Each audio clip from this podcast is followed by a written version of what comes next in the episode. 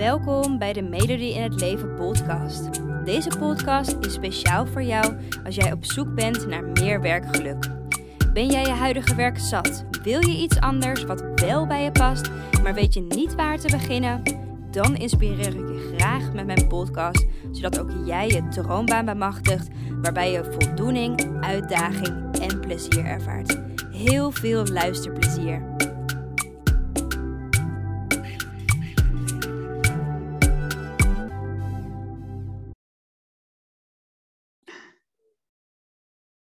Hallo, hallo, hallo. Wat leuk dat je weer luistert naar een nieuwe podcast.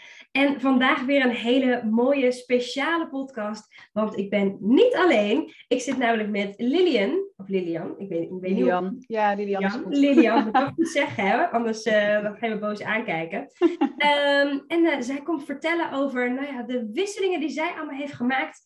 Um, Lilian, mag ik je eerst even vragen om jezelf even kort voor te stellen en te vertellen aan alle luisteraars wat je op dit moment doet qua werk? Zeker. Nou, ik ben dus Lilian. Um, ik ben net 29 jaar oud. Woon in Wijk Duurstede samen met mijn vriend en mijn twee katten. Um, en ik ben ja, fulltime nu inmiddels copywriter. Maar goed, daar zit nog een verhaal aan vast, maar dat komt natuurlijk straks wel. um, dus wat ik doe is ja, echt teksten schrijven voor uh, bedrijven. Um, dus denk aan website teksten, denk aan tekst voor een brochure, um, landingspagina. Nou ja, eigenlijk alles wat je maar kan verzinnen wat je nodig hebt aan tekst. Dat, uh, daar kan je mij voor inschakelen. Dus dat is wat ik doe. Mooi, mooi. Hey, en je noemde al van, oké, okay, dat doe ik nu fulltime. Ja. kan, je, kan je ons een beetje mee, meenemen in, ja, hoe, hoe ben je dit gaan doen? En was het eerst niet fulltime? Hoe is dat een beetje gegaan voor je? Ja, nou, ik um, deed inderdaad tot, nou, uh, het is twee maanden, klein twee maanden geleden had ik nog een bedrijf hiernaast. Um, maar om even ietsje verder terug te gaan, ik begon ooit als logopedist, is heel anders. Dus ik ben in eerste instantie na de middelbare school um, logopedie gaan studeren. Um, vanuit mijn interesse in taal. Ik was altijd heel veel bezig met schrijven, met lezen en vond taal gewoon heel interessant. Um, heb ook erover nagedacht om Nederlands te gaan studeren. Maar ja, ik dacht, en dan?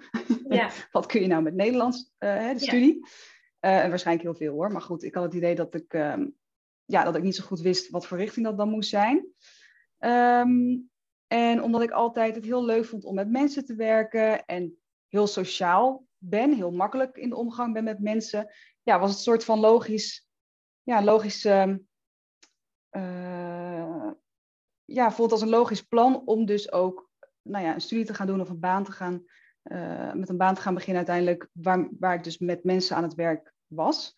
Ja. Um, nou ja, dat gecombineerd met het stukje taal uh, besloot ik dus om logopedie te gaan studeren.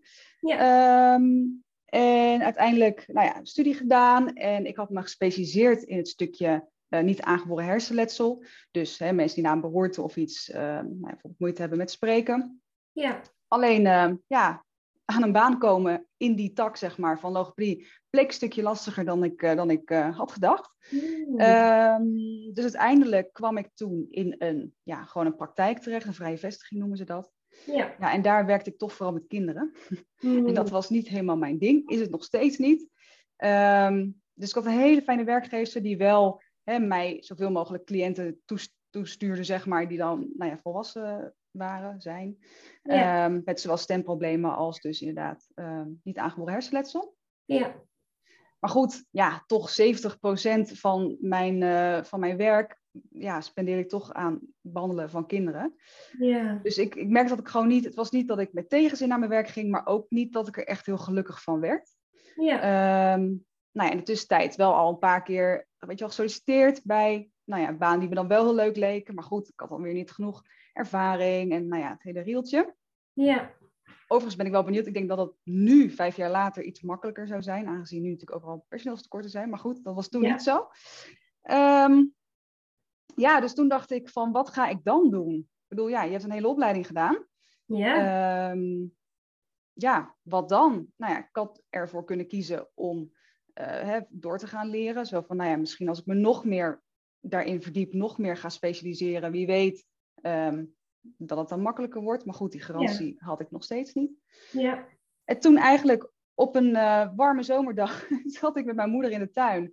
En die vertelde, mijn moeder heeft zelf uh, ook een eigen bedrijf, uh, administratiekantoor.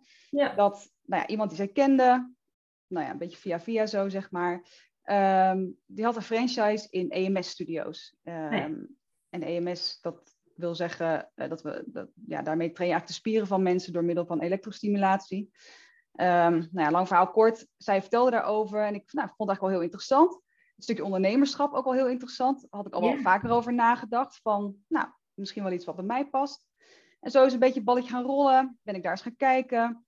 Nou ja, en op een gegeven moment besloot ik inderdaad dus gewoon helemaal over te stappen van logopedie naar EMS. eh, en dus een, nou ja, een EMS-studio op te gaan zetten. Wat heel Ja. spannend was. Wauw. Hey, en mag ik, mag ik daar wat over vragen? Want Tuurlijk. ik kan me voorstellen dat hè, als je nu naar deze podcast luistert en je hoort dit zo, wat je allemaal vertelt. En oké, je, je werkt gewoon als logopedist. Oké, nou ja, je hebt er twijfels bij. En opeens Ja. neem je een hele studio over en ben je ondernemer. Ik kan me voorstellen, dat is nogal een stap. Ja. Hoe, ja. hoe heb je dan die keuze gemaakt tot die stap? Ja, nou ja, het ging natuurlijk niet van de een op de andere dag. Al is het wel zo dat ik wel het type ben wat, als ik heel enthousiast ben, er ook wel meteen voor wil gaan. Ehm, maar ik moet zeggen dat zeg maar, het, het hele stukje training geven, want dat is dus nou ja, wat je in een EMS-studio doet. Mensen trekken een pak aan en trainen een kwartier lang zeg maar, onder, eh, ja, onder stroom, even zo gezegd. Ehm, het stukje training geven was eigenlijk niet eens, vond ik ook heel leuk. Maar mijn doel was in eerste instantie wel om eh, uiteindelijk niet echt meer op de vloer te staan en vooral bezig te zijn met het ondernemerschap, zeg maar. Dus eigenlijk gewoon het aansturen. Dat is wat ik wel het leukste eh, vond en vind. Ja. Ehm, ja, en hoe ik zo tot die beslissing kwam. Ja, goede vraag. Ja, het is natuurlijk, ja, mijn moeder die vertelde daarover en ik dacht, oh, nou, weet je wel, dat klinkt wel heel leuk, klinkt heel interessant. Ik wil er wel wat meer over weten. Ja. Nou, ik ga er wat meer over lezen. Ondertussen werkte ik natuurlijk gewoon nog steeds als logopedist. ja. Ehm, toen ben ik een keer bij zo'n EMS-studio gaan kijken, een keertje mee gaan lopen, een keer zelf een training gehad. Ja. Ehm, ik heb toen eh, mijn schoonzus, die arts is, gevraagd: joh, kan jij eens even in onderzoeken duiken? Want ik wil wel zeker weten dat het iets is wat ja, een bewezen methode is. ja, zeker. Ehm, Ja. Dus nou, zij dat gedaan en die zei: Nou, ik kom alleen maar goede dingen tegen, dus eh, hè, vooral doen. ja. Ja, en zo had ik op een gegeven moment dat ik dacht, nou weet je, laat het maar gewoon gaan proberen. En dan gaat natuurlijk heel veel nog aan vooraf, want ja, eh, je hebt een fikse investering die je moet doen. ja. Dus je moet eerst kijken of je een lening kan krijgen. Ehm, nou ja, goed, allemaal dat soort dingen. Je moet een pand gaan zoeken. Je moet, ehm, nou ja, ik moest natuurlijk ook een soort van stage gaan lopen, zeg maar, om die trainingen te kunnen Ja. geven. Ja, allemaal dat soort dingen.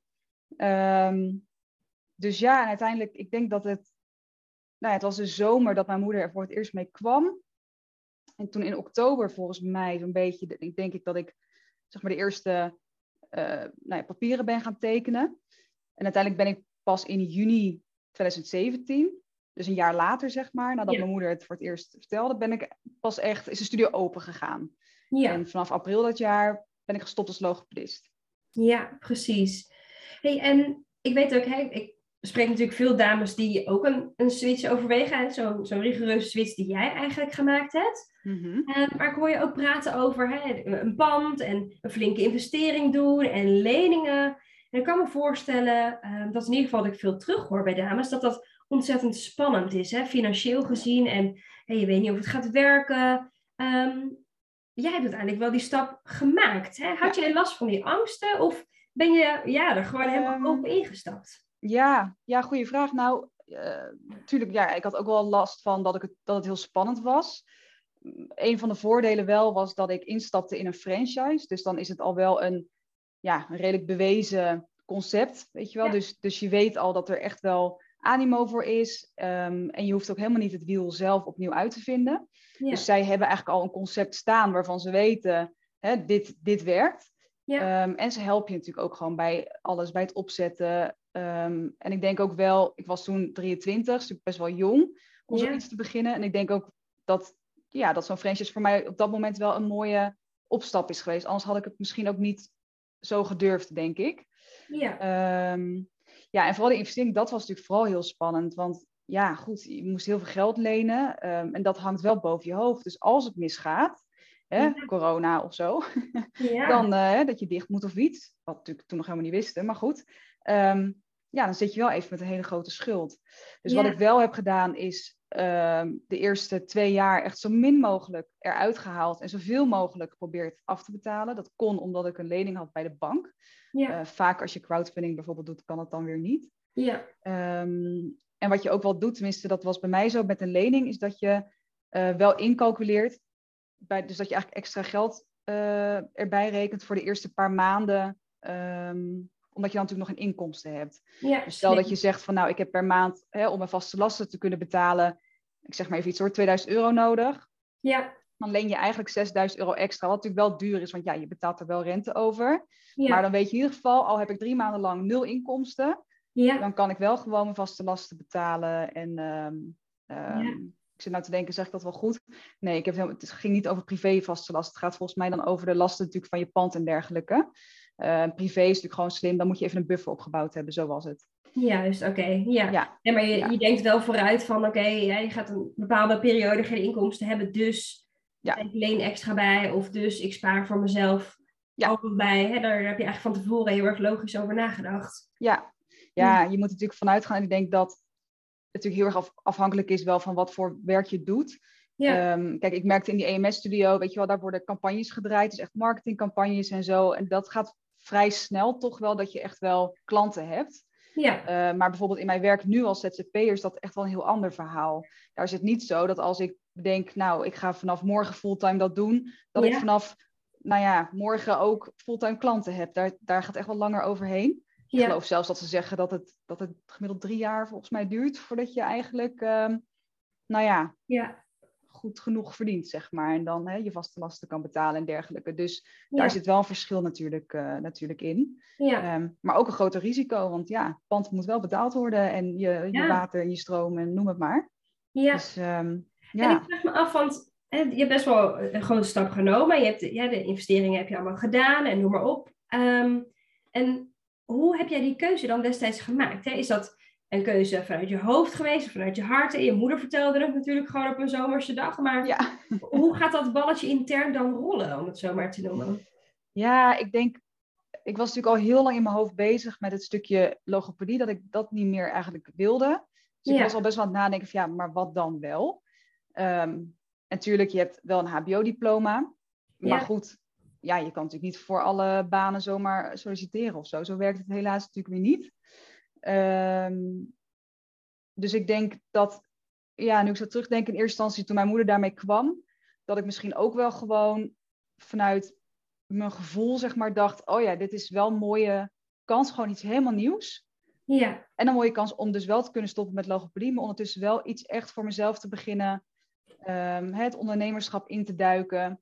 Ehm, Ja. En ik heb altijd wel gedacht van, je hoeft niet nu een beslissing te maken voor de rest van je leven. Dus ik dacht, stel nou dat ik toch over vijf jaar beslis, wat dus ook gebeurd is, ja, het is toch niet helemaal, of, of weet je wel, ik wil toch iets anders gaan doen, dan Ja. kan dat. En ik had natuurlijk wel contracten, hè? je hebt een huurcontract, franchisecontract, et cetera. Dus je hebt wel een bepaalde tijd, nou ja, tussen aanhalingstekens, uit te zitten. ja, Ehm, maar ik wist wel, het is, het is geen ehm, ja, beslissing voor de rest van mijn leven. En dat is natuurlijk ook als je een opleiding kiest of ja. ja, wat dan ook. Het wil niet zeggen dat je dan dat de rest van je leven moet blijven doen. ja, Dus- dus, precies. en dat geeft, gaf mij in ieder geval heel veel verlichting om zo'n ja, grote switch te maken, zo'n grote Ja. keuze te maken.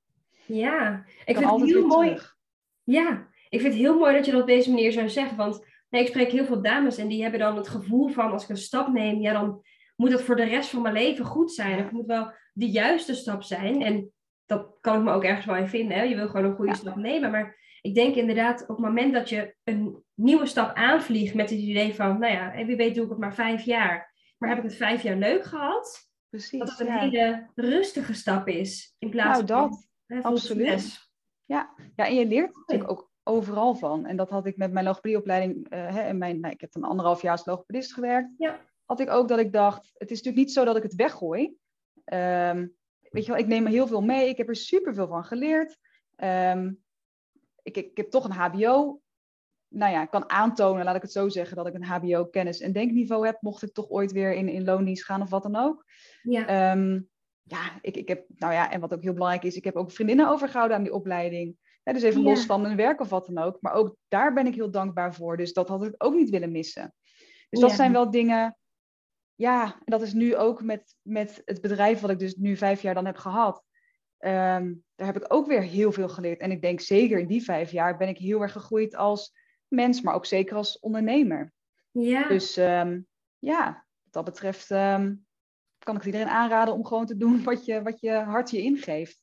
ja, en niet te dus- denken, niet bang te zijn inderdaad van, oh ja, maar wat nou als ik het over een paar jaar toch niet meer leuk vind? Nou ja, dat zie je dan wel weer. Ja, ja. En je hebt dus ook hele mooie lessen daaruit gehaald. Hè? Ondanks dat je de, hè, dat bedrijf vijf jaar gehad hebt en nu, daar nu niet meer zit, heeft het je wel heel veel gebracht. Hè? De opleiding dus ook. Dus het is niet dat je gefaald hebt. Je hebt eigenlijk heel veel ervan nou ja, in je rugzak gestopt. zeker weten. Ja, en ik, ik, ik denk ook altijd, kijk, achteraf denken, oh, ik had het beter zo kunnen doen. Dat, nou ja, dat, dat heeft ook niet zo heel veel zin natuurlijk, want dat, hè, dat, ja, je wist het gewoon op voorhand niet. Dus Ja, Hè?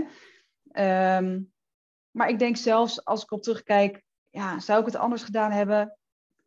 Ja, ik zou niet eens weten hoe, wat ik dan had Ja. gedaan. Dus dan is dit, denk ik, gewoon de goede, ja, de goede keuze geweest. En weet je, als ik, ik heb achteraf wel eens gedacht van, oh ja, misschien had ik dan beter, weet ik veel, eh, marketing of, of reclame of iets in die trant kunnen studeren. En dan denk ik, ja, Ja. en dan had ik ook niet de kennis gehad die ik nu heb. Hè? Want door een eigen bedrijf gehad te hebben, daar heb ik heel erg mijn marketingspier, zeg maar, ook getraind. ja, Ehm, ja, die had ik waarschijnlijk niet zo getraind als dat ik een opleiding had gedaan. Dus ja, hoe dan ook, ja, denk ik dat ik gewoon nu ben waar ik moet zijn, mede door alle keuzes die ik heb gemaakt, zeg maar. Juist, ja.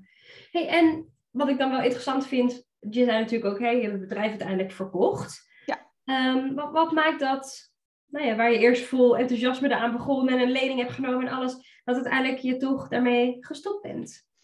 Ja, nou, het ding was een beetje dat ik. eh, ik heb het met, nou ja, vijf jaar met heel veel plezier gedaan, laat ik dat vooropstellen.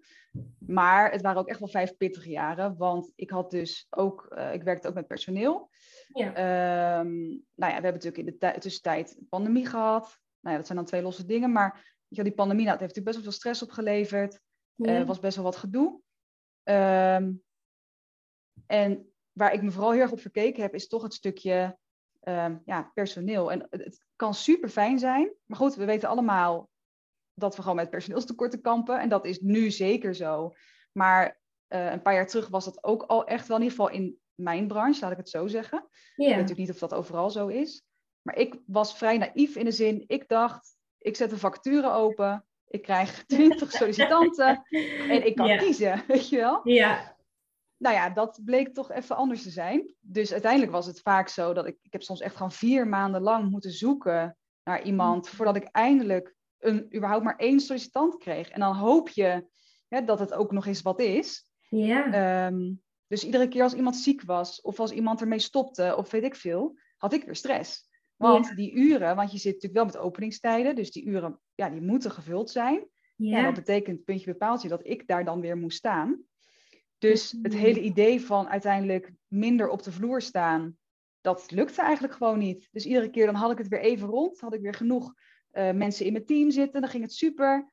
Ja, en dan gebeurde er toch weer iets, waardoor ik zelf weer in de studio moest staan. Dus dat maakte dat dat gewoon echt wel een beetje een ding werd. En dat leverde mij gewoon heel veel onrust op. En ook op de Ja. dagen dat ik dus vrij was, was ik voor mijn gevoel niet echt vrij. Want ja, het kon toch zijn dat iemand ziek was, weet je wel, moet ik toch rekening mee houden. ja.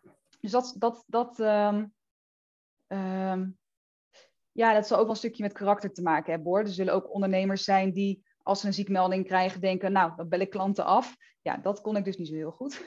dus ik had heel snel dat ik, dat ik dat lullig vond of weet je dat ik dan toch maar dus ook ging werken. Ja, Ehm, nou ja, daarbij had ik ook wel dat ik eh, hè, dus altijd met taal bezig was, zeg maar. Dus dat is altijd wel heel erg blijven kriebelen. En ja, eigenlijk, ehm, ja, in die tijd dus dat ik mijn EMS-studio had, ben ik ook wat meer met marketing bezig geweest. En eh, met name schrijven bleef gewoon echt wel heel erg, ja, kriebelen bij me. En ik had zoiets van, ja, ik wil daar gewoon wel wat mee doen. Ehm, dus toen ben ik langzamerhand wat cursussen gaan volgen en me er heel erg in gaan verdiepen. En nou ik hou sowieso heel erg van leren en ehm, studeren eigenlijk ook wel. Dus allerlei Ja. trainingen gaan volgen en dergelijke. En toen dacht ik, nou, dan kan ik dat mooi ernaast gaan doen. Ja, Dus eh, nou, toen heb ik in 2019 mijn tweede bedrijf, Bold Message, opgezet. En ehm, ehm, nou ja, ik dacht, dan kan ik mooi twee dingen zo naast elkaar. enerzijds, in de EMS-studio ben ik heel erg met mensen echt aan het werk. Superleuk. En dan kan ik dat afwisselen met copywriter, waarbij ik natuurlijk meer echt achter mijn computer zit. Ja. Maar ja, wederom weer terugkomend op het personeelverhaal. Ehm, Mm. als ik zeg maar zelf 15 uur in de studio sta, nou, dan heb je natuurlijk ook nog wel vijf uur in de week nodig voor het hele ja, leiden van je bedrijf, zal ik maar zeggen. Ja. Dan zit je op 20 uur. Als ik dan nog 20 uur erbij had voor copywriting en er werd vervolgens iemand ziek, ja, Ja. hoe ga je dat dan opvullen? Ja. Ja, en dat werd gewoon echt te moeilijk. Ehm, en Ja. nou ja, blijkt mezelf helaas niet in twee te kunnen splitsen. Ja, dat zou fijn zijn, ja. Dat zou heel fijn zijn. Ehm, ja, dus dat maakt dat ik op een gegeven moment dacht, ja, wat, wat moet ik hier nou mee? En waar ligt nou echt mijn hart?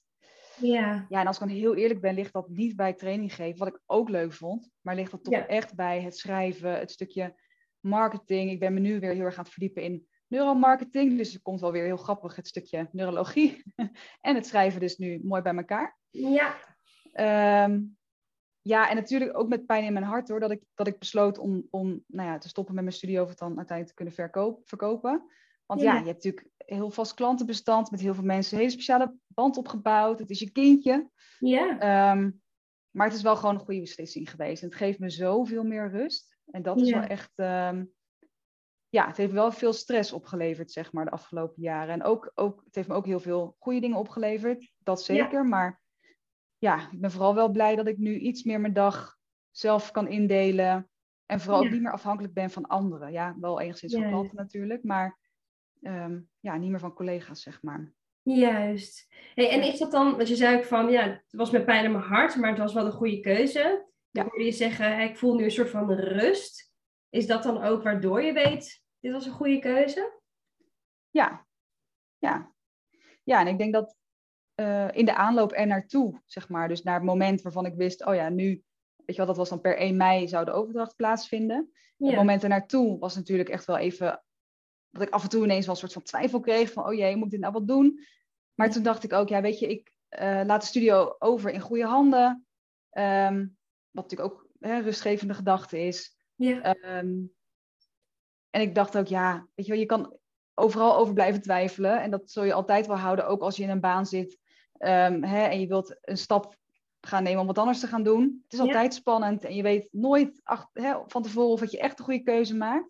Ja. Maar inderdaad, wat je zegt, het feit dat ik nu zoveel rust voel, nou, dat, is, Ja. dat is natuurlijk eigenlijk al zoveel waard. Dat dat alleen al ja, maakt dat Ja. ik weet dat ik de goede keuze heb gemaakt. Ja, fijn. ja. En wat ik me ook wel afvraag, hè, want ehm, je bent nu totaal, je hebt totaal weer iets anders begonnen. Ja. Ehm, maar toch hoor ik je zeggen, ja, het voelt ook wel meteen als een goede keuze qua hè, met taal bezig zijn en met, met ja, nou ja, van alles met, met neuro, neuroprincipes bezig zijn. Ehm, wat ik me wel afvraag is, hoe, hoe voel jij of hoe weet jij dat dat dan onderwerpen zijn waar jij je toe getrokken voelt?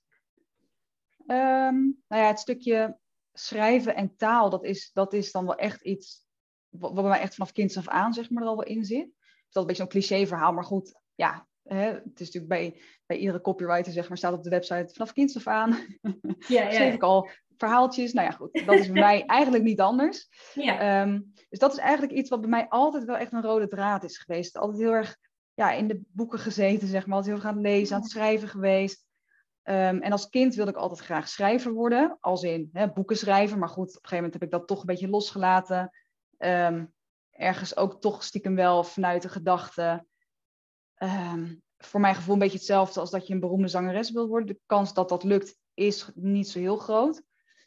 Ehm, ja, of dat een goede keuze is, weet ik niet. Want tegelijkertijd denk ik ook wel, hè, je moet soms ook gewoon voor je dromen gaan. Maar goed. ja. Ehm, en toevallig zat ik gisteren nog na te denken van ja, wat grappig dat ik eigenlijk nooit eerder dus over het stukje copywriting, dat het nooit zo in me is opgekomen. Maar dat komt denk ik omdat nu, inmiddels, hè, dus tien jaar nadat ik de keuze moest maken naar mijn HAVO, wat ik ging doen, ja. is alles online, is alles veel, ja, ik weet het niet, ben je er veel meer, zit je er veel meer in, zeg maar. En ik denk dat ik Ja. toen de tijd ook helemaal niet zo bewust was van dat dat een beroep was of zo. Ik weet ja. het niet zo goed. Ehm, maar goed, ja, en dus ook wel, zit ik nu te denken, altijd het idee gehad dat ik met mensen moest werken. En dat is heel grappig, want dat is natuurlijk wel vaak wat je dan te horen krijgt als je hè, makkelijk in de omgang bent met mensen of heel sociaal bent. Van, oh, jij moet echt met mensen werken. Dus die overtuiging had ik heel erg. Ja. Terwijl achteraf gezien, en dat merkte ik zowel in de logopedie als in mijn EMS-studio, kost het me heel veel energie. Dus het is inderdaad wel iets wat ik goed kan. Maar of het iets is wat ik. Ehm, nou ja, ik vind het ook wel leuk, alleen niet de hele dag. Ja, het kost me heel veel energie. Dus ik was altijd heel erg moe na een dag hè, met, met mensen werken. Of het nou in de logopedie was of in mijn EMS-studio. Ja. Dus nou ja, zo heb ik wel ontdekt dat, dat ondanks dat dat wel een, um, ja, hoe zeg ik dat, een eigenschap is, ja. is het niet per se iets waar ik eigenlijk mijn werk van moet maken. Dat ik eigenlijk beter tot mijn recht kom, inderdaad, achter een computer. Wat ik nooit had gedacht. Ja. Um, nou ja, inderdaad, het stukje neurologie en dergelijke. Ook die interesse heb ik eigenlijk altijd al wel gehad. Psychologie en zo vond ik altijd heel boeiend. Ja. Um, ja, en dat het dan ook weer gecombineerd kon worden met marketing. Ja, daar ben ik ook inderdaad langzamerhand een beetje zo achter gekomen. Natuurlijk ook hè, in mijn EMS-studio, daar draai je natuurlijk ook marketingcampagnes en zo. Ja. Vond ik ook heel interessant, dus ben ik ook wel eens een beetje ingedoken. Ja, en zo kwam ik erachter van, oh ja, wat grappig, dat dat dus wel allemaal dingen zijn die er eigenlijk al in zaten. En dan nu ineens van, ja, echt samen te lijken te komen. En dat maakt wel dat ik voor nu, en ja, goed, wederom denk ik weer, je weet niet hoe het over tien jaar is, maar voor nu, dat ik echt denk, ik heb het nu echt gevonden. Ja. Dat EMS-studio was heel leuk en ik, ik ben daar inderdaad vrij snel ingedoken. Um, maar ik wist toen al wel, als ik daar heel eerlijk op terugkijk, van nou, dit is niet mijn droombaan, zeg maar, of mijn droom, uh, hoe zeg ik dat? Mijn droomonderneming. Maar het is wel een heel mooi avontuur, een hele mooie start en ja, een heel mooi, hele mooie kans om heel veel te leren. Dat is het zeker. Ja, en ik hoorde je zeggen van eigenlijk komen er heel veel aspecten in terug die voor jou belangrijk zijn. En daar ben je in de loop van de tijd ook wel meer achter gekomen. Hè? Zoals dat mensen bijvoorbeeld ja, eigenlijk vooral energie kosten in plaats van energie geven zoals je eerder had gedacht. Ja. Um, maar wat ik ook wel interessant vond wat je zei, is dat, um, dat je sommige dingen van jezelf eigenlijk vanaf je jeugd erin zitten. Hè? Zoals bijvoorbeeld bij jou hè, de taal en het schrijven en psychologie vind je interessant. Hè? Dat is iets wat wat er altijd al eigenlijk in jou heeft gezeten. Um, maar dat je die juiste combinatie daartussen eerder nog niet had gevonden. Mhm. En dat je er eigenlijk nu pas achter komt van, oké, wacht, die dingen zijn, die zijn gewoon te combineren naar een bepaalde vorm dat bij mij past. Ja. En ik vraag me af, denk je dat dat misschien ook is waardoor het voor veel dames lastig is om te vinden uh, wat ze willen doen, omdat je misschien ook niet altijd verstand van alle mogelijkheden, alle banen hebt Zeker, in de huidige tijd. Ja, zeker. En ik denk ook wel dat uh, ik, nou ja, ik had, heb zelf ook wel, en ik denk dat heel veel mensen dat ook wel herkennen, dat je heel veel dingen leuk vindt. Hè? Dus een hele waslijst kan maken met allemaal dingen die je leuk vindt. Maar misschien ook bij alles denkt, ja, maar om dat nou elke dag te doen, zo leuk vind ik het dan ook weer niet. Ja. Um, en inderdaad, wat jij zegt, ja, dat je ook niet altijd van het bestaan af weet of van een mogelijkheid af weet om bepaalde dingen te combineren. En je zou natuurlijk zelfs, zit ik nu zo te denken, er nog voor kunnen kiezen om twee banen te hebben. Hè, waarbij je, ik weet nog heel goed dat ik, uh, toen ik stage liep, uh, toen ik logopedie studeerde, had mijn stagebegeleidster ook twee banen. Die werkte als logopedist dan dus in een, uh, in een verpleeghuis. Ja. En zij deed nog iets, dan zit ik te denken, nou was het wel ook met mensen, maar dan met kinderen deed zij ook iets. Maar dan niet als logopedist, maar iets anders. En ik ja. weet nog dat ik toen ook dacht van, oh ja, dat is eigenlijk ook wel heel lekker. Want dan ben je dus niet vijf dagen in de week ja. hetzelfde aan het doen, maar je hebt echt zo lekker die afwisseling. Ja. Um, en als dat voor jou werkt, ja, dan is dat natuurlijk fantastisch. Alleen, ja, het ontdekken dat dat kan en dat er misschien zelfs dingen bestaan die je, hè, waarbij je meerdere dingen in één baan kan gieten. Ja. ja. Ik denk dat het best wel een uitdaging kan zijn. Maar ja, hoe kom je daarachter? Ja. Dan zou je allemaal lijsten af moeten gaan lopen met banen die bestaan of zo. Maar ja, dat is natuurlijk best wel. Uh, ja. Pittig, ja. Maar hoe, hoe ben jij erachter gekomen dan, dat deze combinatie voor jou nou ja, bestaat? Uh, ja, hoe ben ik erachter gekomen? Nou ja, eigenlijk wel uh, dat ik op een gegeven moment ontdekte... Nou, het begon eigenlijk in eerste instantie met marketing. Weet je wel, dat ik een keer... Ik las een keer een artikel of zo, ik weet nog zo goed, dat ging over de rituals. Oh ja. Dat zij, uh, ja, natuurlijk overal dat daar een gedachte achter zit.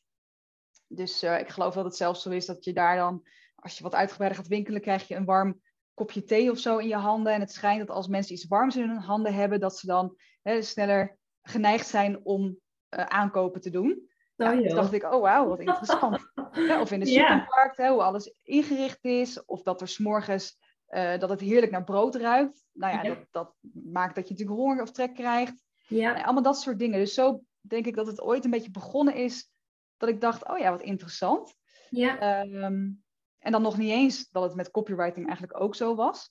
ja, Ik ging heel erg verdiepen in het copywriting. En eh, ik begon eigenlijk in eerste instantie vooral het stukje SEO, dus zoekmachine optimalisatie. ja, En vanuit daar ging ik dan echt wat meer naar de verleidingstechnieken, zeg maar. Dus ehm, ja, verleidend schrijven, om het zo te zeggen. ja, Ehm, en vanuit daar kwam ik dus inderdaad heel erg, ja, dat er ook allemaal onderzoeken naar zijn gedaan. En dat er zoveel, ja, ik vind trucjes altijd een beetje naar woord, want dan, dan klinkt het een beetje shabby, vind ik. Maar dat allerlei nou ja, manieren zijn om op zo'n manier te schrijven dat mensen gewoon eerder geneigd zijn om ja, iets te kopen of in ieder geval een bepaalde actie te ondernemen, zeg maar. ja, Ehm, dat vond ik zo boeiend. Toen dacht ik, oh wauw. Weet je, toen ben ik eens inderdaad verder gaan zoeken. En, maar ja, het eigenlijk Ja. per toeval in zekere zin dus wel dat ik er achter kwam. Ja. Ja. eigenlijk doordat ik me in mijn vakgebied ging verdiepen, juist. Ja, zo ontdekte ik dat er dus meerdere stromingen zijn. En ik heb nu dus heel erg dat ik me heel graag wil nou ja, profileren als expert op SEO-gebied en als expert op ehm,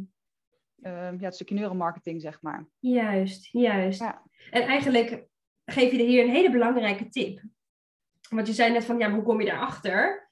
Maar eigenlijk ben jij daarin het voorbeeld. En want je laat zien, oké, op het moment dat jij interesse hebt in een bepaald gebied, is het dus belangrijk om daarin te gaan duiken en daarin gaan kijken wat bestaat er allemaal in. En dus opleidingen bekijken of welke specialisaties zijn er of eh, wat voor soort banen zijn er. Dat je daarin gaat verdiepen in wat voor ja, kennis daar eigenlijk allemaal al over bestaat. Absoluut, ja. Nou, inderdaad, een hele goeie. En wat het ook nog wel een tip zou zijn, nu achteraf gezien, als ik kijk naar het stukje logopedie, Ja, is als je echt nog een beetje, nou ja, of trouwens ook als je halverwege je carrière zeg maar al bent, maakt eigenlijk niet eens uit of je aan het begin staat, maar als je op een gegeven moment een eh, bepaald beroep hebt waarvan je denkt, oh, dat is misschien wel iets voor mij, om in plaats van naar studies te gaan kijken, ja, is te kijken of je ergens een dagje mee kan lopen. Want mijn ervaring met logopedie in ieder geval is echt wel dat de opleiding je eh, natuurlijk heel veel kennis meegeeft, ja, maar het daadwerkelijke vak echt wel anders is. Hè? Dus dingen als administra- eh, administratie bijhouden bijvoorbeeld. Nou ja, dat, Ja. daar wordt op de opleiding zoveel over verteld. En uiteindelijk kom je erachter dat Ja. eh, een groot, nou ja, een heel groot gedeelte van je werkzaamheden toch een stukje verslaglegging en administratie is. En je daar ook vaak niet voor betaald krijgt. Dat het vaak je eigen Mm. tijd is. En weet je wel, maar daar kom je pas achter als je ja, vier jaar opleiding hebt gedaan en gaat werken. ja, precies. Dus ehm, in de opleiding lijkt het toch vaak dan, denk ik, wat mooier dan dat het misschien is. Ja, dat klinkt ook weer zo negatief, maar goed. Maar dat Ja. je wel alle aspecten ervan weet. En natuurlijk, je, je hoeft helemaal niet 100% alles leuk te vinden van je werk. Ik denk dat dat ook niet bestaat. Ja, Ehm, maar dat je wel bewust bent ook van de minder leuke dingen. ja, Want als dat voor jou wel heel zwaar weegt, ja, dan is het natuurlijk wel zonde. ja, als, je dat, als je het beter eerder kunnen weten, denk ik. Ja. Zou je dan dus eigenlijk in die zin aanraden, al voordat je een studie doet of al voordat je nou ja, switcht van baan, ga eerst een dagje meelopen en ga eerst eens ervaren van wat voor aspecten zitten eigenlijk in zo'n dag en wat staat je tegen, wat staat je, nou ja, totaal niet tegen, hè, wat vind je heel erg leuk, maar dat je dat in ieder geval helder hebt voor jezelf. Ja, misschien wel.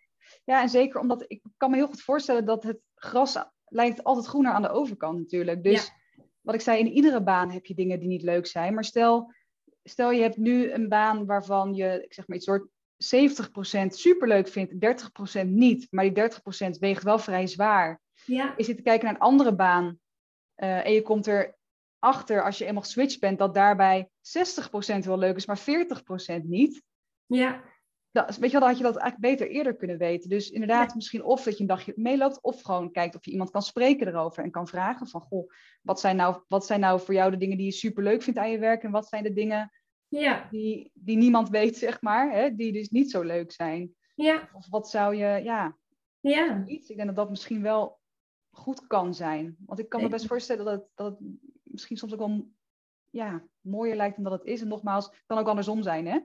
Maar ja, ja, dat was voor mij in ieder geval met mijn logopedie, laat ik het zo zeggen, was dat wel het geval. Ja, zeker.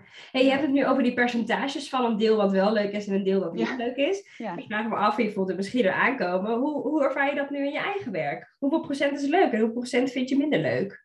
Oeh. Ehm, lastig. Ja, nou ja, mijn werk nu, ja. ja. Weet je, het lastige is dat je hebt natuurlijk heel erg het stukje, eh, nou ja, dat zul je ook wel herkennen, aan je bedrijf werken en het stukje in je bedrijf werken. Dus Ja. als ik echt puur en alleen kijk naar het werk aan zich, dus echt puur het schrijven, vind ik tot nu toe, ja, eigenlijk 100% alles leuk. Want dat vind ik echt het allerleukste van mijn werk. Ja, Wat ik wat minder leuk vind is, eh, weet je wel, ehm, social media bijvoorbeeld bijhouden. Of tenminste, dat vind ik op zich heel leuk om te doen, maar ik vind het soms ook wel weer echt wel een druk geven. ja, Eh, Dus ik vind het heel leuk om content te maken. Maar ja, we weten allemaal, wil je op, op social media echt wel wat bereiken, dan heb je toch wel een bepaalde standaard waar je aan moet houden. Zoveel keer de Mhm. week posten, enzovoort, enzovoort. Ehm, en dat vind ik soms wel pittig, laat ik het zo Ja. zeggen. Niet dat Ja. ik het stom vind of zo, helemaal niet zelfs. Maar ja, als ik dan iets moet kiezen, dan denk ik ja. Want dat is natuurlijk ook eigenlijk niet mijn werk in principe. juist. Het werk wat ik doe is copywriting. Dat vind ik echt superleuk. Ja, Ehm, ja, dus, dus nou ja, zeg dat ik dan dus 85% superleuk vind. En dan die 15% is soms het stukje administratie doen, vind ik ook, vind ik ook niet leuk. ja, Weet je wel, dat hoort er ook bij. Maar dat vind ik Ja. ook niet mijn, eh, mijn eh, favoriete tijdsbesteding, zeg maar. juist. Maar dat is niet, maar dat zijn dingen die ik dan, nou ja, administratie vind ik niet zo heel leuk, maar ik vind het ook niet, het is ook niet dat ik er tegenop zie of zo, weet je wel. Dus Nee. het is ook weer niet zo stom dat ik echt Nee. denk, oh nee hè. En social media vind ik voor 80% wel leuk om te doen. En die 20% wat ik dan niet daarvan leuk vind, is dan ja, de, de, het moeten af en toe, of de druk die het geeft, of, of Ja. meer dat. Dus ja, Ja. eigenlijk al met al. Dus die 15% weegt, weegt niet heel zwaar, als ik het zo Nee, hoor. nee, nou zo kan je het inderdaad zien. Ja, Ja. die weegt inderdaad helemaal niet zwaar. Ja. Terwijl diezelfde 15% voor een ander misschien wel heel zwaar kan wegen. Ja, hey, en wat ik ook wel benieuwd ben, ehm, benieuwd naar ben, komt niet aan mijn woorden, ehm, is waar zou voor jou, laat maar zeggen, die balans denk je liggen? Ook voor mensen die nu luisteren naar deze podcast, van wanneer voel je nou, wanneer weet je nou dat het werk bij je past? En wat voor percentage, nou ja, zou je het aan kunnen meten voor jezelf?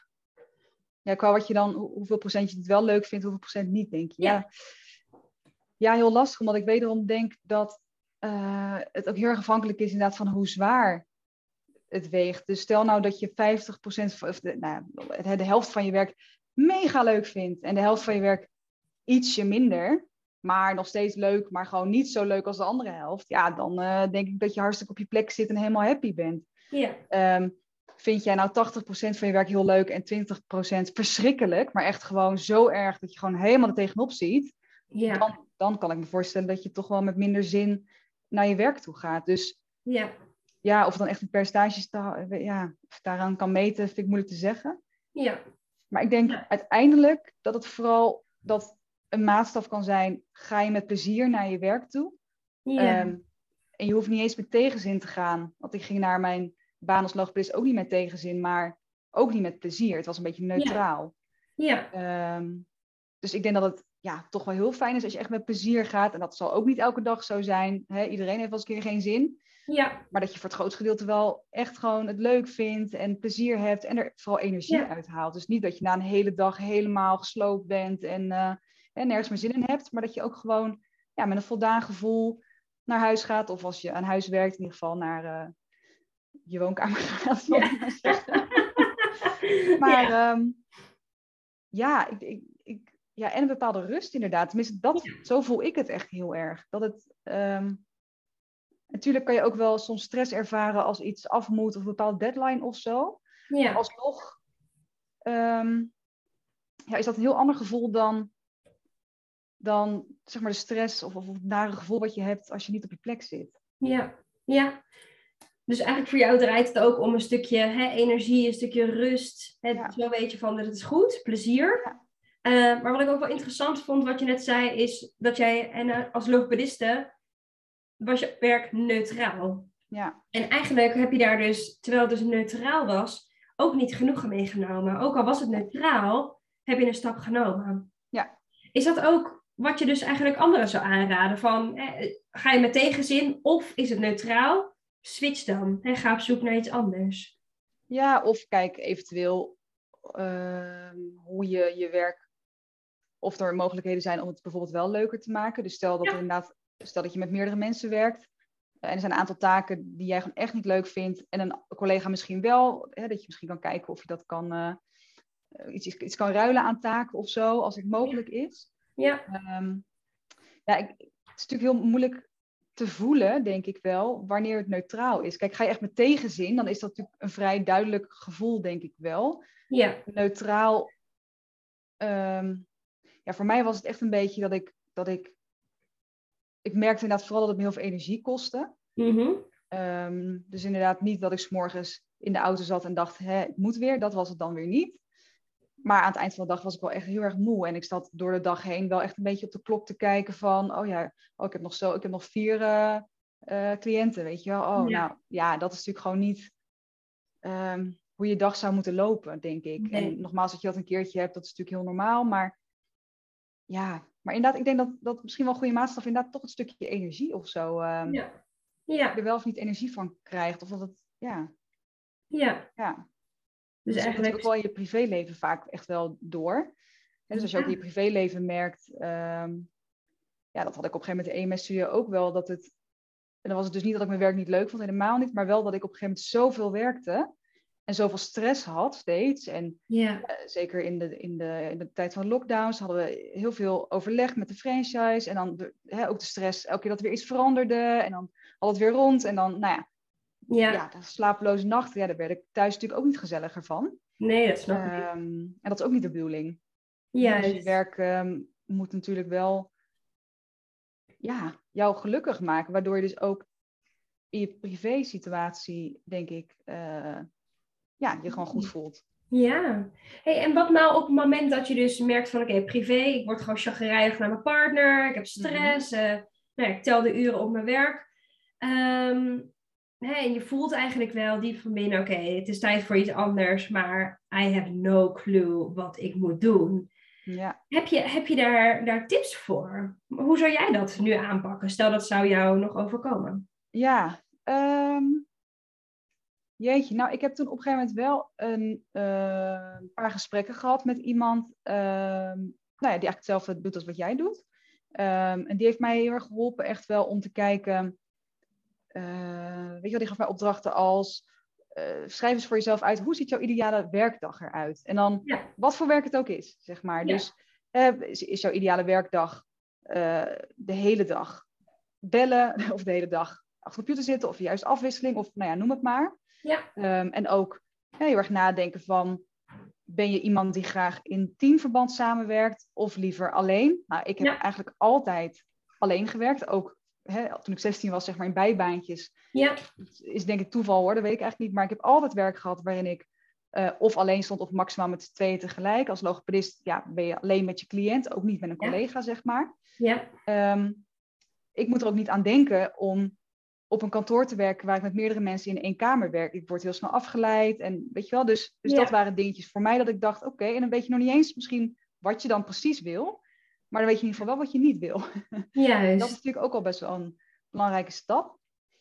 Ehm, dus ik denk dat, nou ja, inderdaad praten met iemand hè, die daar verstand van heeft, die je op, op weg kan helpen. ehm, en bepaalde inzichten ook kan geven. Want ik denk dat heel vaak. ehm, nou ja, wat ik zei, je hebt natuurlijk, ik had ook best wel wat overtuigingen. Hè, dus het stukje van ik moet met mensen werken, want ja, ik praat heel Ja. makkelijk, ik ben heel sociaal. Ik, eh, hè. Eh, Ja. En toch bleek dat uiteindelijk helemaal niet te kloppen. Ja, En precies. daar kwam ik achter doordat ik ja, echt naar mezelf ging kijken, wat dieper ging kijken. En voelde van, oh ja, maar het kost me eigenlijk alleen maar energie in plaats van dat het me energie oplevert. En ik zag dat bij mijn vriend bijvoorbeeld is het precies andersom. Die levert juist helemaal op van met mensen zijn. Ja, dacht ik ook wel wat interessant. Dat je dus zo overtuigd kan zijn van iets, dat je, dat je ja, dat het best wel moeilijk is om dat op een gegeven moment los te laten en dat ook in te zien. En daar heb je vaak toch wel even iemand voor nodig die ja, je in die zin even een spiegel voorhoudt. ja, eh, waardoor je tot die inzichten komt. Als je mij tien jaar geleden had verteld dat ik ooit alleen op een kantoor zou, op mijn eigen kantoor zou werken, nou had ik je voor gek verklaard. Ik dacht echt, ik, maar ik moet met mensen zijn. ja, Ja, dus ik denk dat dat, dat dat gewoon de beste stap is. En je zou natuurlijk ook misschien ook met ja, familie, vrienden het erover kunnen hebben van wat, wat is nou iets wat jij echt bij mij vindt passen.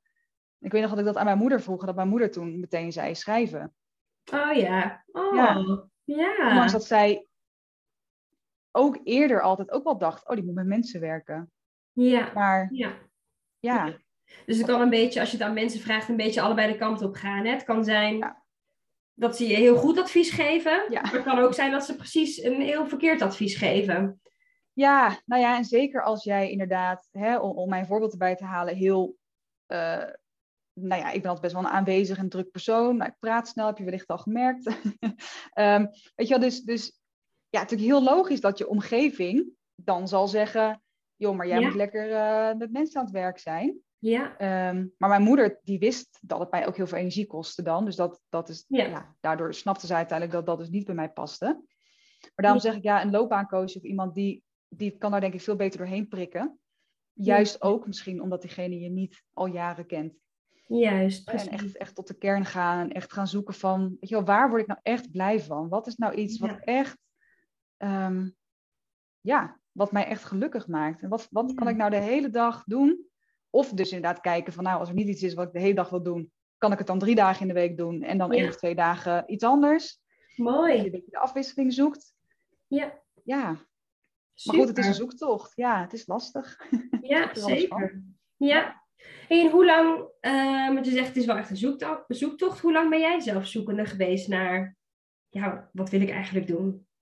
Oeh, um, ja, ik denk toch echt wel um, nou ja, in ieder geval vanaf de middelbare school, vanaf het moment dat je een beetje hè, keuzes moet gaan maken. Dus ja. uh, ik heb dan ik heb de HAVO gedaan, dus hoe oud ben je dan? 17 volgens mij, als je daar vanaf gaat zo'n beetje.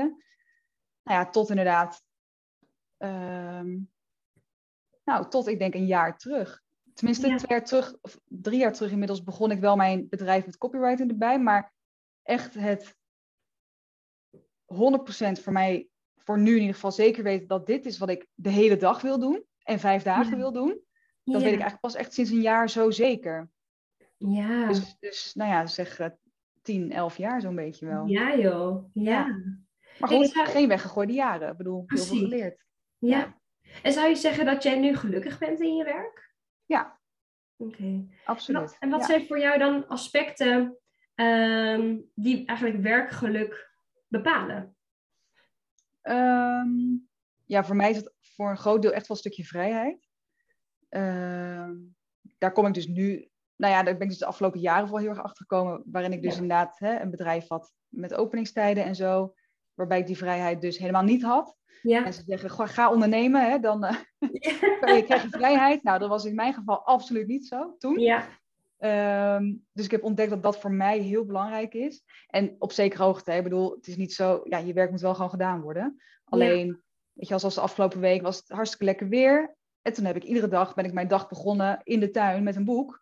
Ja. Ik dacht, ik begin wel lekker een uurtje later. En die vrijheid, ja, dat is, dat is voor mij fantastisch. Ja. Um, verder is mijn werkgeluk ook wel of je met hele fijne mensen kan en mag werken. Dus of dat ja. nou collega's zijn of klanten, of allebei.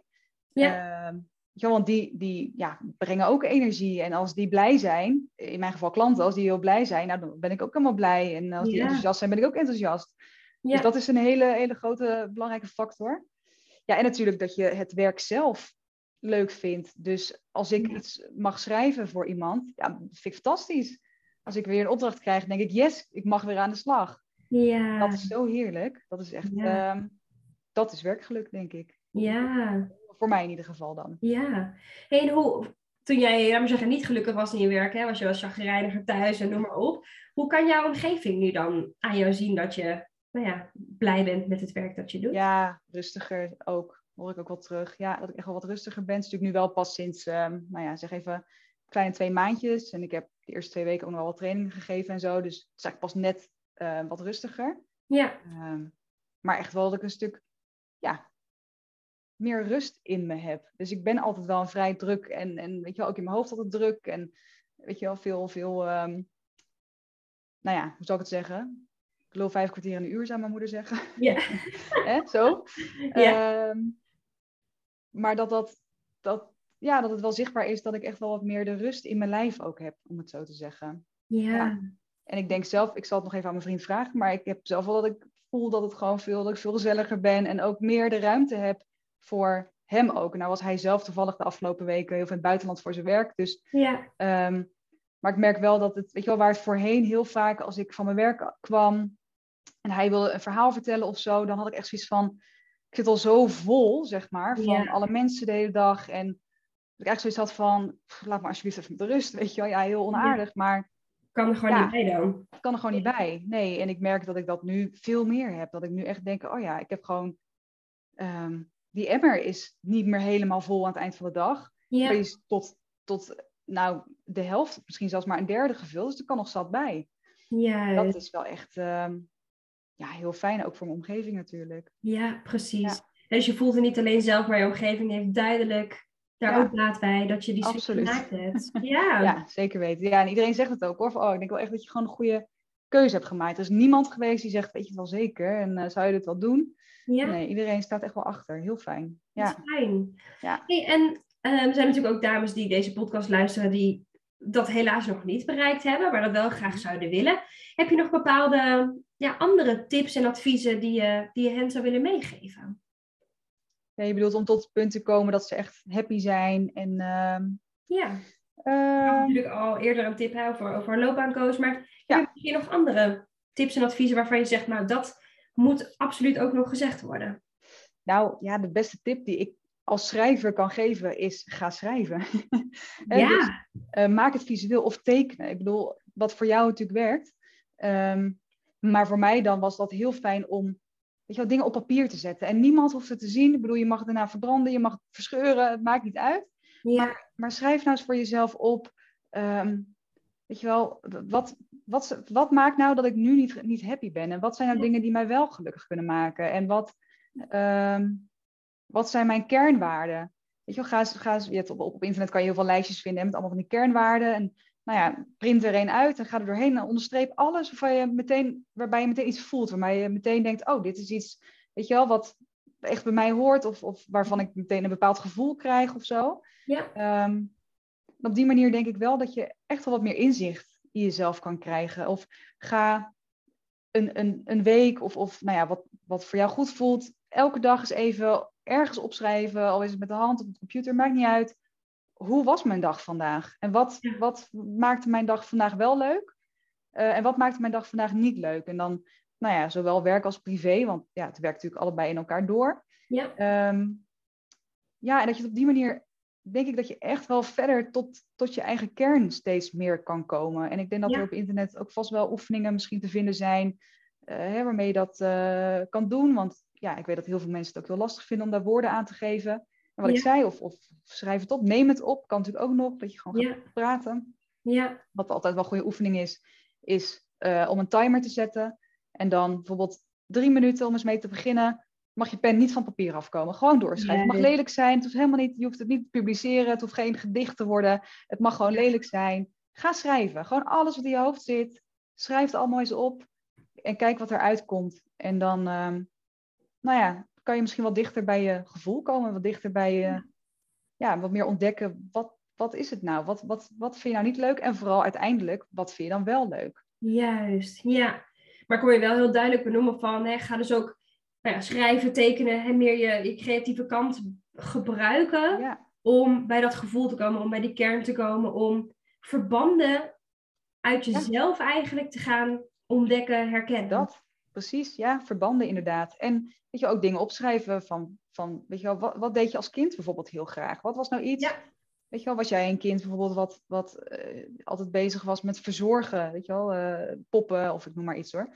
Of eh, was je als kind inderdaad altijd heel erg creatief bezig? Of, want ik denk wel dat we dat naarmate we ouder worden, toch vaak een beetje verliezen. Hè? Het wordt natuurlijk vaak ook een beetje, hoe zeg ik dat? Ja, een soort van, nou ja, afgestraft klinkt wat heftig, maar ehm, Ja, ja, we mogen natuurlijk weggestopt. ja, een beetje weggestopt. Dat is het goede woord. Ja, weggestopt. Ehm, en dat kan best wel moeilijk zijn om daar op latere leeftijd dan nog bij te komen. En Ja, ehm, ja, en, en ja, je hebt zoveel overtuiging op een gegeven moment on- ontwikkeld, weet je wel. Ja. ja, en daarom denk ik dat die, die kernwaarden en zo kunnen daar ook echt wel goede bij zijn. En ja, of ga misschien, Zeker. ja, misschien eens wat beroepenlijstjes doorlopen. Gewoon eens kijken, zijn er dingen waarvan je denkt, oh, dat lijkt me interessant. Het hoeft niet eens meteen dat je denkt, wauw, maar gewoon, oh, Ja. ik ben wel eens benieuwd naar. Ja, precies. Ja. Dat je eens kijkt van, nou, en ook erachter komen wat er allemaal mogelijk is. Want ik wist tien jaar geleden ook niet dat copywriter een beroep was. Juist. Dus ja, Mooi. Nou, ik denk dat dit een hele lijst is waar, eh, waar, degenen die luisteren absoluut wat mee kunnen. ik hoop het. Ja, ja, en het blijft een zoektocht, denk ik ook wel. En ik denk ook, Ja, ja, wat ik net al zei, ja, ik vind het nu fantastisch. En ik kan me nu niet voorstellen dat ik over tien jaar iets anders doe.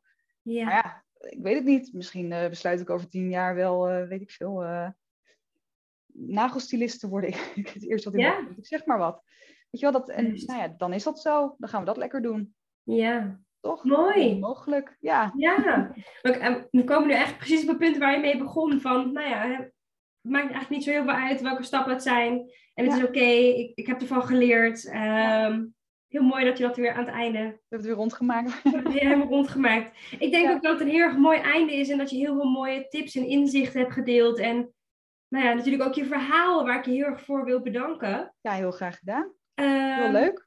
Heb jij nog iets waarvan je zegt, nou, dat moet echt nog gedeeld worden? Of heb je, nou ja, je belangrijkste tips en eh, je belangrijkste punten van informatie inmiddels verteld? Ik denk het wel. Ja, Ja. ik hoop eh, dat jouw luisteraars wat mee kunnen. Dat zou heel fijn zijn. Nou, het zijn super concrete tips waar ik echt denk eh, dat het heel erg nuttig is. Dus ik denk dat dat zeker goed komt. Super. Mag ik je heel erg bedanken voor deze podcast? Ja, jij bedankt. Dankjewel dat ik hier mocht zijn. Tuurlijk. Hey, en ik vraag me nog af eh, als laatste, want misschien hè, luisteren, luisteren nog wel dames tot het einde en die denken, nou, dit klinkt interessant, haar hele pad en ik wil met haar in gesprek of ik ben heel erg benieuwd, want ik wil ook ondernemer worden en eh, Ja. ik kan wel wat goede teksten gebruiken. Eh, waar kunnen ze jou vinden? Ja, helemaal leuk. Ehm, ze kunnen mij vinden op Instagram. Mijn naam daar is Lilian met één L in het midden, dus L-I-L-I-A-N. Punt boldmessage.nl, dus bold met een D, als in dik gedrukt en als in moedig. Ja. Eh, dus lilian.boldmessage. Ehm, en mijn website is www.boldmessage.nl. Ehm, en op LinkedIn ben ik ook te vinden, eh, Lilian Goes. Goes is mijn achternaam. Dus stuur me vooral een berichtje. En ook als je inderdaad wil beginnen met ondernemen, al is het iets anders. Ze mogen me gerust eh, contacten voor tips of advies of wat dan ook. Ehm, en natuurlijk ook voor teksten, uiteraard. Super. Nou, nogmaals bedankt. En eh, als je helemaal tot het einde van deze podcast hebt geluisterd, dan wil ik jou natuurlijk ook bedanken eh, voor het luisteren naar nou ja, haar verhaal en alle tips die er zijn. Ik hoop ook echt dat je de tips tot je neemt en niet alleen luistert, maar ook daadwerkelijk wat met deze tips gaat doen. Dus daar ga ik je heel erg veel succes en eh, plezier bij wensen. Eh, nogmaals bedankt tot het einde, eh, dat je geluisterd hebt tot het einde. Nederlands is soms erg lastig. En ik zie je en spreek je weer bij een volgende podcast. Doei doei! Dankjewel voor het luisteren. Ik hoop dat ik je heb mogen inspireren om jouw droombaan achterna te gaan, waarbij je meer voldoening, uitdaging en plezier ervaart. En elke woensdag staat er een nieuwe podcast online, dus hou dit vooral in de gaten. En wil je vaker tips en inspiratie ontvangen? Volg mij dan ook op Instagram onder de naam van Melody in het Leven en ik help je graag verder. Fijne dag!